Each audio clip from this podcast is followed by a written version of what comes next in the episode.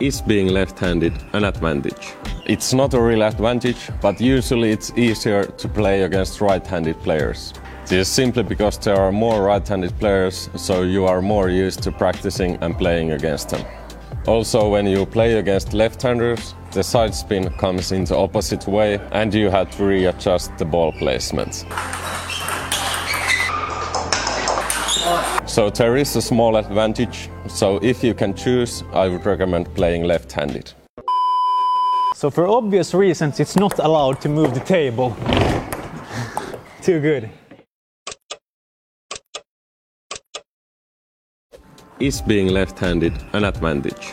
It's not a real advantage, but usually it's easier to play against right-handed players.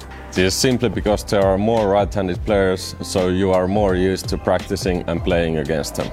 Also, when you play against left-handers, the side spin comes in the opposite way and you have to readjust the ball placement. So there is a small advantage, so if you can choose, I would recommend playing left-handed. So for obvious reasons, it's not allowed to move the table. Too good.